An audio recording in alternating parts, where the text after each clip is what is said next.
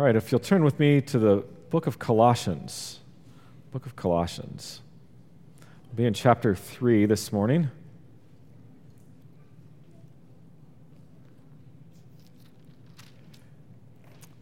Reading from verse 5 to verse 11. So, Colossians chapter 3, verses 5 through 11. Hear God's word for you this morning. Put to death, therefore, what is earthly in you sexual immorality, impurity, passion, evil desire, and covetousness, which is idolatry. On account of these, the wrath of God is coming. In these you too once walked when you were living in them. But now you must put them all away anger, wrath, malice, slander, and obscene talk from your mouth. Do not lie to one another, seeing that you have put off the old self with its practices, and have put on the new self, which is being renewed in knowledge after the image of its creator. Here there is not Greek and Jew, circumcised and uncircumcised, barbarian, Scythian, slave, free. But Christ is all and in all. This is the word of the Lord. Let's pray. Father, we do give thanks for this word. It's a, as we say that, it's a recognition that this word is a gift. It's the ordinary means of your grace for us. So, Lord, pray that as I speak this morning, that you would empower and strengthen me. Lord, may your Spirit speak through me, that the words that are proclaimed would be words of truth and grace, um, words that draw us closer to you. Lord, open our eyes and our ears and our hearts Soften us to receive this word this morning. We pray for your glory and for our good and joy. In Christ's name, amen. Well, it's back at the end of May. I preached on the first four verses of this chapter, kind of um, a placeholder in between series that I'm doing. I'll be starting uh, somewhere in the Psalms next week, uh, and so we'll be looking at the Psalms next week. But I preached on Colossians 3 1 to 4, which is just a great passage that calls us as believers to seek the things that are above, to seek Christ, because as believers, as it talks about, we have died with him. We've been crucified with him, and our lives are actually described as hidden with Christ in God. And we're not just to do that for the sake of doing it. It's not just, well, this is the next thing to do, but we do it because it's actually what is best for us. It's, for our good. So our affections are to lie with Christ in heaven because that is where our happiness truly rests. Now, this is imperative for us to know. This is a good thing for us to know. But to see life change and, and transform more and more to the image of Christ takes more than just setting our minds on things above, just seeking the gospel and, and meditating on that. There, there isn't an automatic flow in life of, of right living just because our hearts and minds are set on Christ, though I will say it's not less than that. That is certainly necessary because we still have remaining sin in our lives, and there is actual work to be done. In order to experience the fullness of life with Christ, we must, as Paul says, actively put sin to death. We have to learn to die. Now, that's exactly what Paul tackles in the verses before us today. It's the reality of life that we must actively be putting sin to death. This is not so that we may be justified, so that we may be saved, to, to be right before God. That's grounded in our repentance and faith that's grounded in the fact that we are already in Christ. We have already died with Him. That's foundational. But this dying to our sin is so that we may be conformed more and more to the likeness of Christ by dying to that sin in the present, moment by moment aspect of life. So this morning, we're going to move further into Colossians 3 and explore some of what Paul calls us towards. And as I've said, it's that life of putting sin to death. This is the life of renewal, and it's truly the life of a believer. We are to die to sin daily, moment by moment, because definitively we have already died with Christ. And so now we're called to a practice, and the practice of dying has to flow out of the principle that we have already died with Christ. So the imperative of do this has to flow out of the indicative of this is what is already true. Okay? We have to make sure we keep those in proper order. Now, because it has been a few weeks, let's review the principle a little bit the, the truth that believers have died with Christ. We have to make sure that we understand this foundational principle this, uh, in order to teach and or to expect results in our daily practice. John Gill wrote, he said, Where there is not the doctrine of faith, the obedience of faith cannot be expected. Where there is not the doctrine of the gospel and men have not learned Christ, they live for the most part as if there was no God in the world and give themselves up to, all, to work all sin with greediness. So we have to have the gospel. We have to know and understand it. Doctrine must precede, not proceed, precede practice. We have to understand that we are by nature sinners. We're children of wrath who have rebelled against the holy God. In ourselves, we have no hope of salvation, no hope of eternal life. It's only in Christ that we find that actual hope. It's in his work of living and dying for us that brings salvation to those who repent and believe. It is through Christ that we have redemption, the forgiveness of sins, as it says in Colossians chapter 1 verse 14.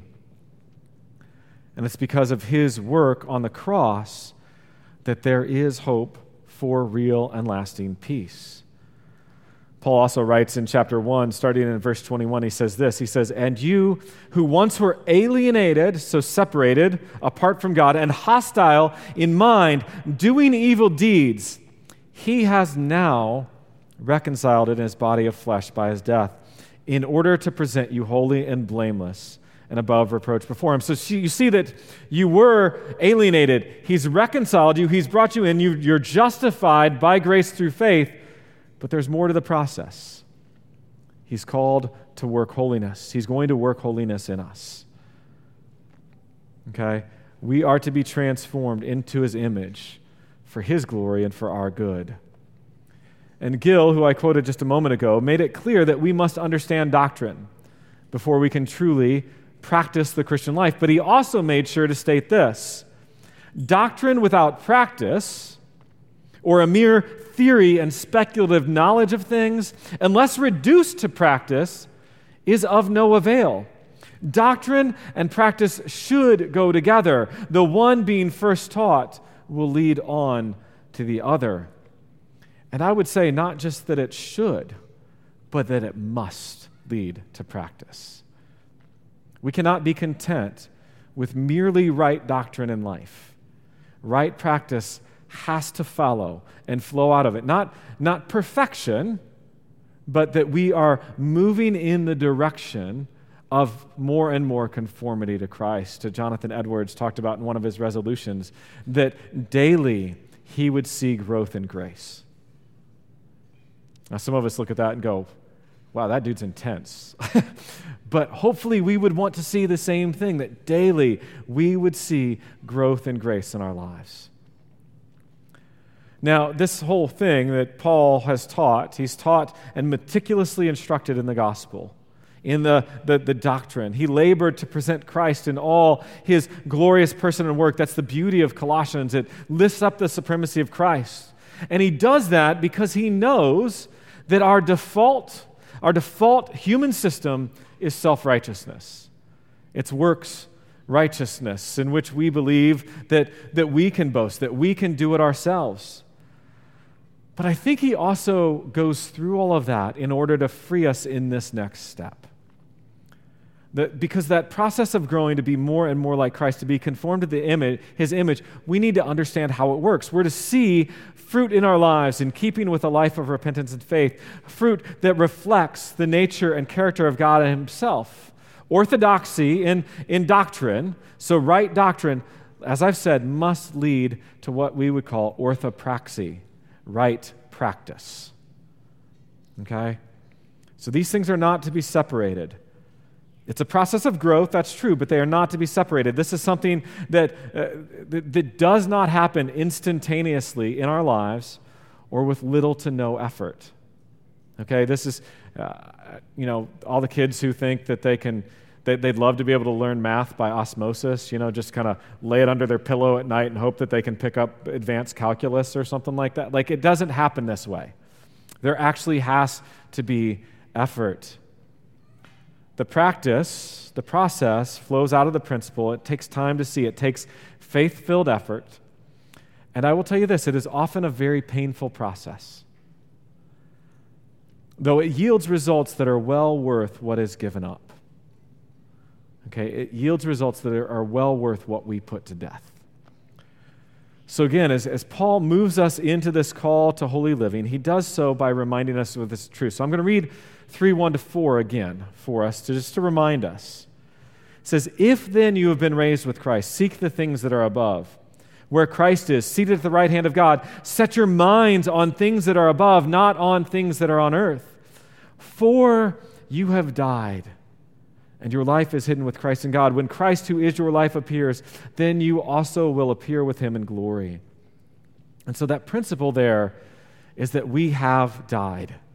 We've died with Christ, and our life is now with him. And, and those four verses, in some ways, are, uh, and kind of moving into where we go in Colossians, are almost a Cliff's Notes version of Romans 6. And I'm just going to read a little bit of Romans 6 because I think it's worth hearing. So, starting in verse 5, Paul wrote this. For if we have been united with him in a death like his, we shall certainly be united with him in a resurrection like his.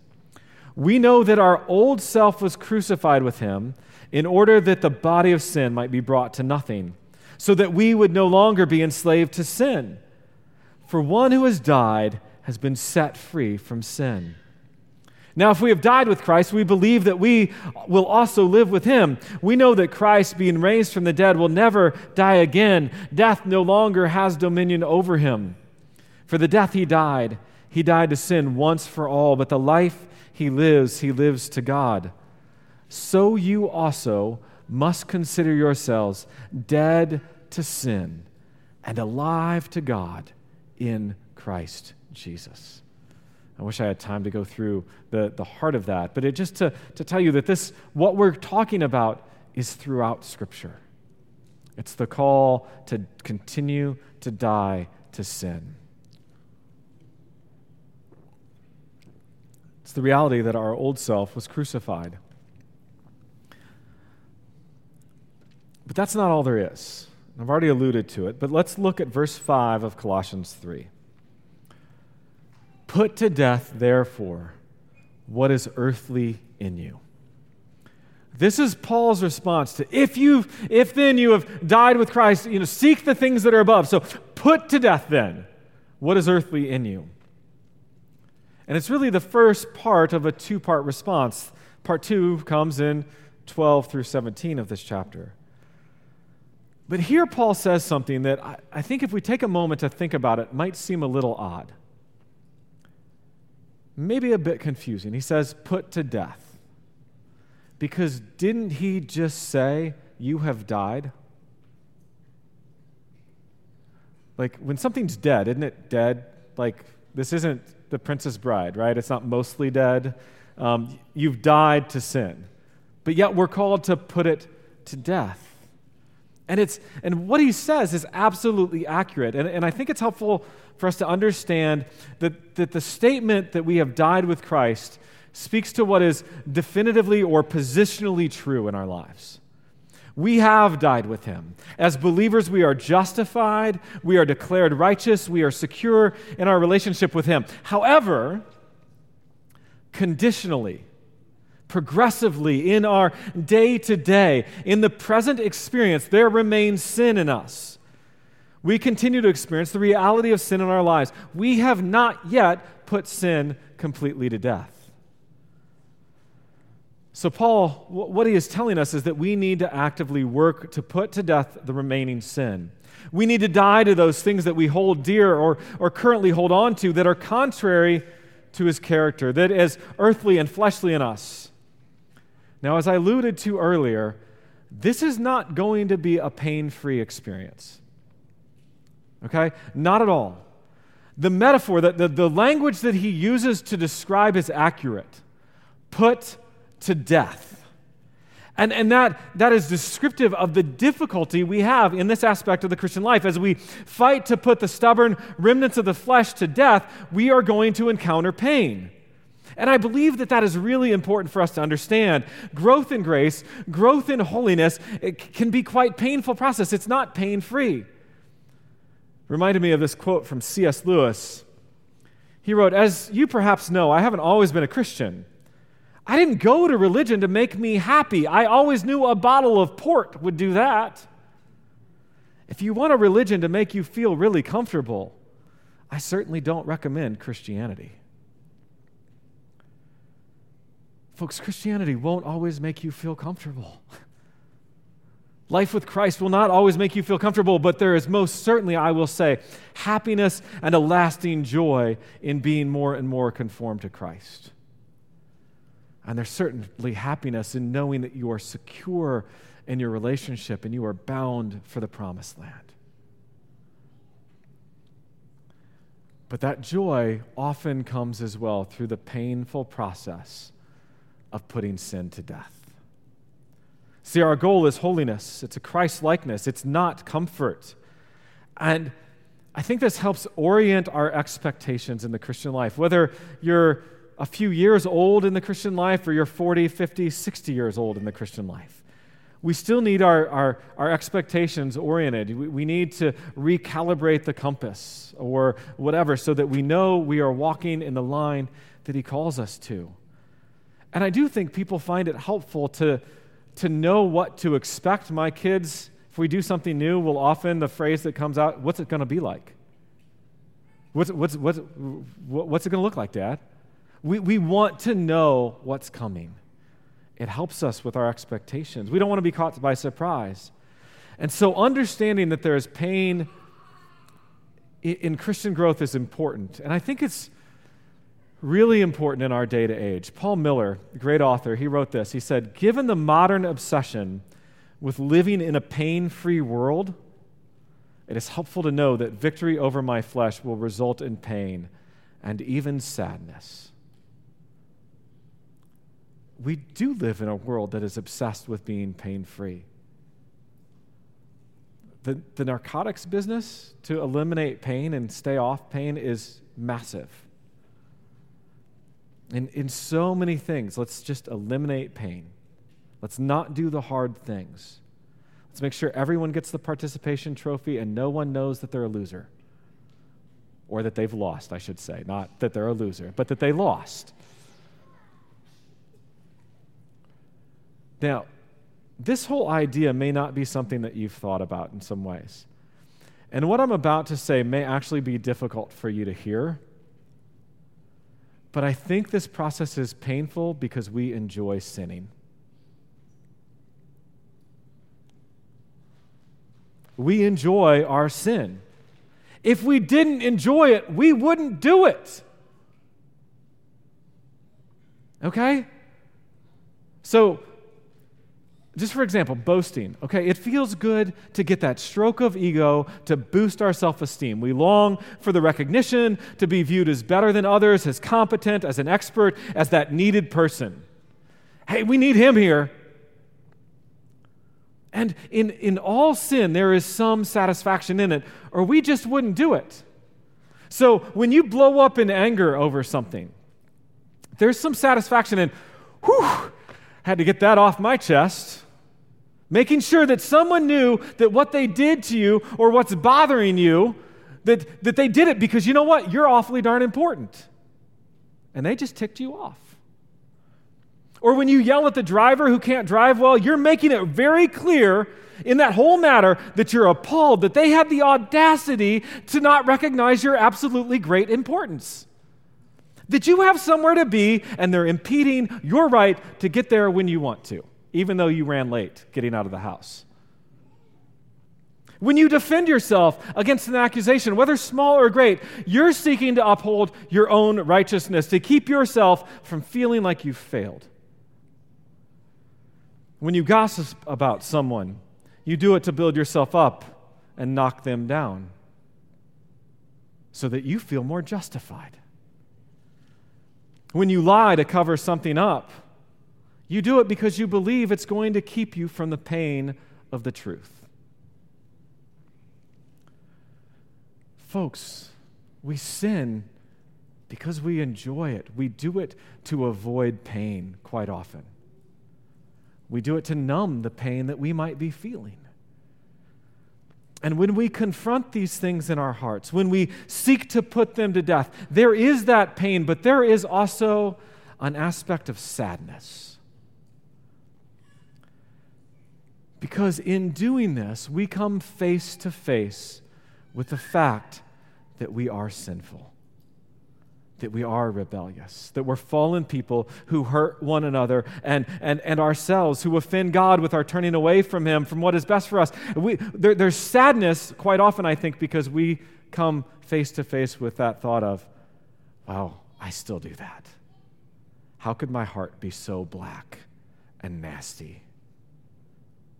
How could I hurt somebody like that with that kind of intention? And there's a sadness in knowing, gosh, I still need a whole lot of grace. I need a powerful Savior. Because we come face to face with our inability to do it on our own. We come face to face with the fact that we are not as strong or as good as we actually think we are. And there is in coming face to face with those things, there's sadness. But I would contend that in this, in that recognition, the whole process, that's actually a really good thing. It's necessary and it's integral to our repentance. Our shorter catechism, the Westminster Shorter Catechism, asks, What is repentance unto life? It is a great question. Question 87. And the answer it gives is this repentance unto life is a saving grace, whereby a sinner, that's you and me, out of a true sense of his sin, so we come face to face, we feel that pain, we feel that sadness, and apprehension of the mercy of God in Christ. Does with grief and hatred of his sin turn from it to God with full purpose of and endeavor after new obedience. We apprehend, we understand our sin. We, we have that true sense of it, but we also catch that glimpse of the mercy of God in Christ, which is absolutely essential in repentance. When we come face to face with our sin, we need to see the Savior. Or we're going to be in trouble.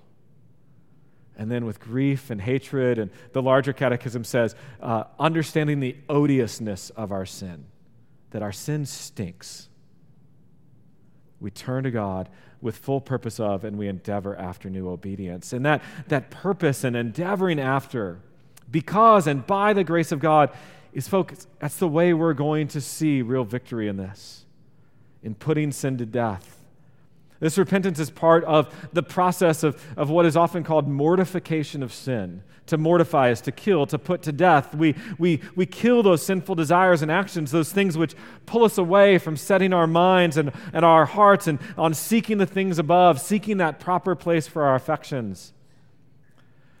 Now, Paul in this text doesn't just tell us to do this. He actually gives some reasons for it, some reasons for why he's so forceful, why use the language of put this to death, kill it. Look at verse 6. On account of these, the wrath of God is coming. Because of sins just like this, God's wrath is coming. Or Romans 8:13, for if you live according to the flesh, you will die. But if by the Spirit you put to death the deeds of the body, you will live. Folks, living comfortably in your life with sin is serious business. Killing it is necessary. Sin is active, and I will tell you this sin takes no breaks.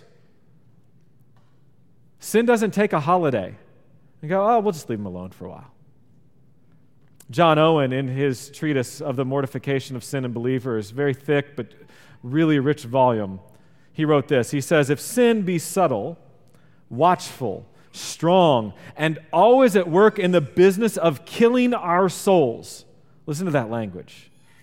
And we be slothful, negligent, foolish in proceeding to the ruin thereof? Can we expect a comfortable event? There is not a day, but sin foils or is foiled, prevails or is prevailed on, and it will be so while we live in this world.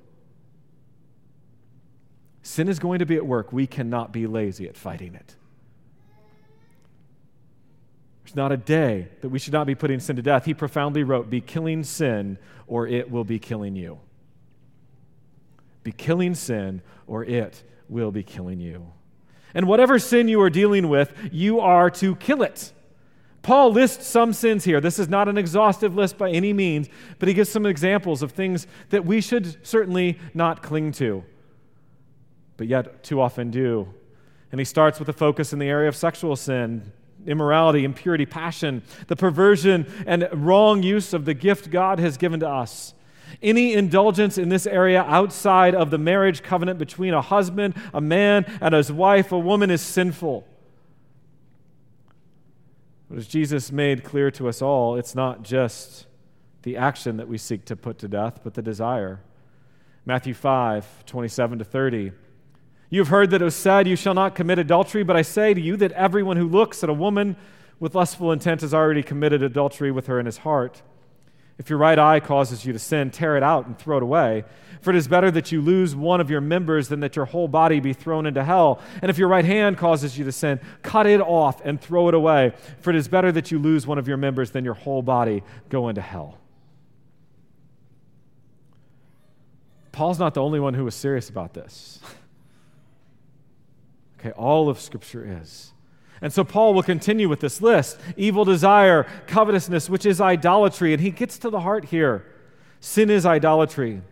We worship something other than the living God, and we seek pleasure and satisfaction and worth there rather than in God. One commentator wrote this Every sin is basically selfishness and worship of self instead of the worship of God, the substitution of self for Christ in one's affections. Where you look first to your own needs and not to his and not to anyone else's. And folks, I think there's, again, there's sadness in realizing how selfish we are. Realizing that, that that's just too often who we are, and there's going to be pain as we seek by grace to put that to death. We'll look down at verse 7 as well. Paul wrote, In these you too once walked when you were living in them, but now you must put them all away anger, wrath, malice, slander, and obscene talk from your mouth. Do not lie to one another. Paul says these things were true of you. You did walk in them, you lived in them, but that's not who you are as a believer. And that's not how you are to live. Paul wrote in Galatians 5 25 if we live by the Spirit, so if we've, have, we've been given life by the Spirit, let us also walk by the Spirit. Day by day, walk by the Spirit. We're not to walk according to our sinful desires. We walk by the Spirit. We are new creations in Christ. We must put these things away, lay them aside. In essence, take them off and utterly kill them. Treat them as if you are dead to them because definitively you are. You must make your conditional experience match what is definitively true. We progressively move toward greater Christ likeness. And this is certainly not easy. There's anger, slander, obscene talk, malice, all those things. And we hear that everywhere. It's in the air we breathe. It's in, eh, you watch TV and that's all you hear. You watch the news. What is it? Anger, wrath, malice, and slander. But those things are not to be true of a child of God.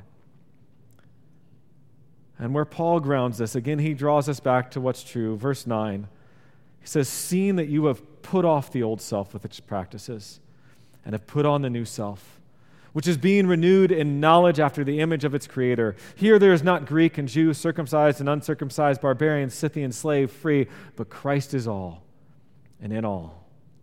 Put on that new self. That true self that is in Christ. As a believer, you are no longer designated as in Adam, but you are designated as in Christ. That is really, that, is actually the, the, the most prolific way a Christian is referred to in the New Testament is in Christ. we are in Christ. Christ is our all. That principle, that foundation is imperative for us to know in order to practice what we are called to. I have a, a, video series that I enjoy watching every now and then called Dispatches from the Front. Uh, if you want something that just stirs your heart towards missions, to, whether overseas or just to your neighbors, this is a great video series. And in one video, there's an old, worn out, hardened looking woman. And she lived in the village of Hatay in South Sudan. Her name was Aro Kulano, and she was a sorceress. That's who she was. That was her trade. That was her livelihood. That's how she was known in the village.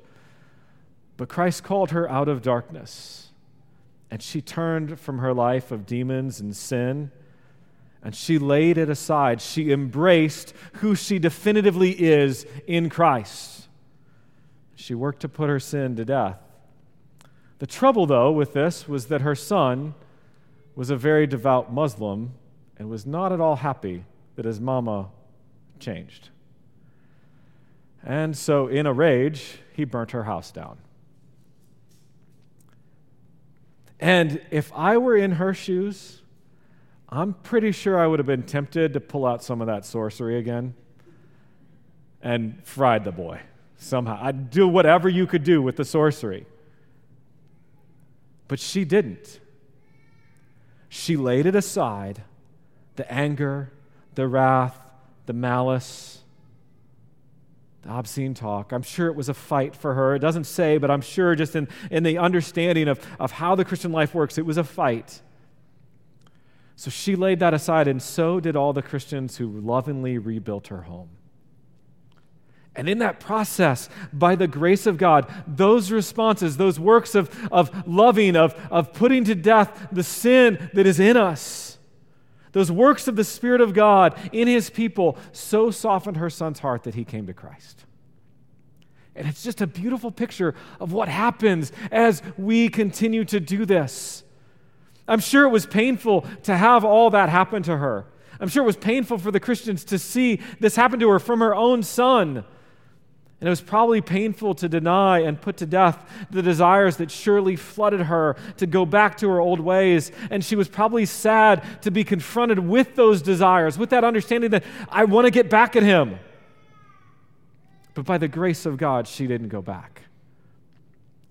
She put those things to death and she walked the life in Christ. So, folks, it's, it will take the grace of God in our lives to do this. And it's also going to take our effort. God fueled, faith filled effort, full purpose, and endeavoring after new obedience. But I will tell us this is what is best for us.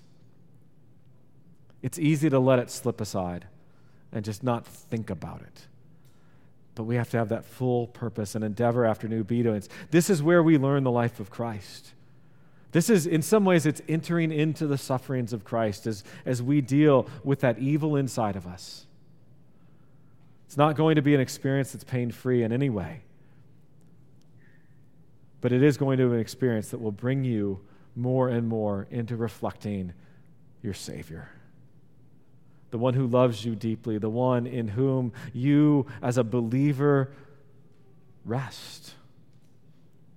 And so it is a blessed joy to live a life dying to sin. Because in Christ you have already died, and so we are called to daily put it to death and to be conformed more and more to the likeness of our Savior, of Christ, whose life it's His life in us that we live. And let Him work through us by grace as we pursue greater and greater conformity to Him. Let's pray. Father, this idea of putting sin to death is not easy. The concept we can probably wrap our heads around a bit, but the actual practice of doing is difficult. And it takes diligence and endurance and patience. And it takes your grace to strengthen us. Lord, be at work in us. Thank you that you do not leave us or forsake us in this fight, but that you empower us by the filling of your Spirit. Work in us and conform us more and more to the image of the one in whom we are defined as those in Christ. And so we pray in his name. Amen.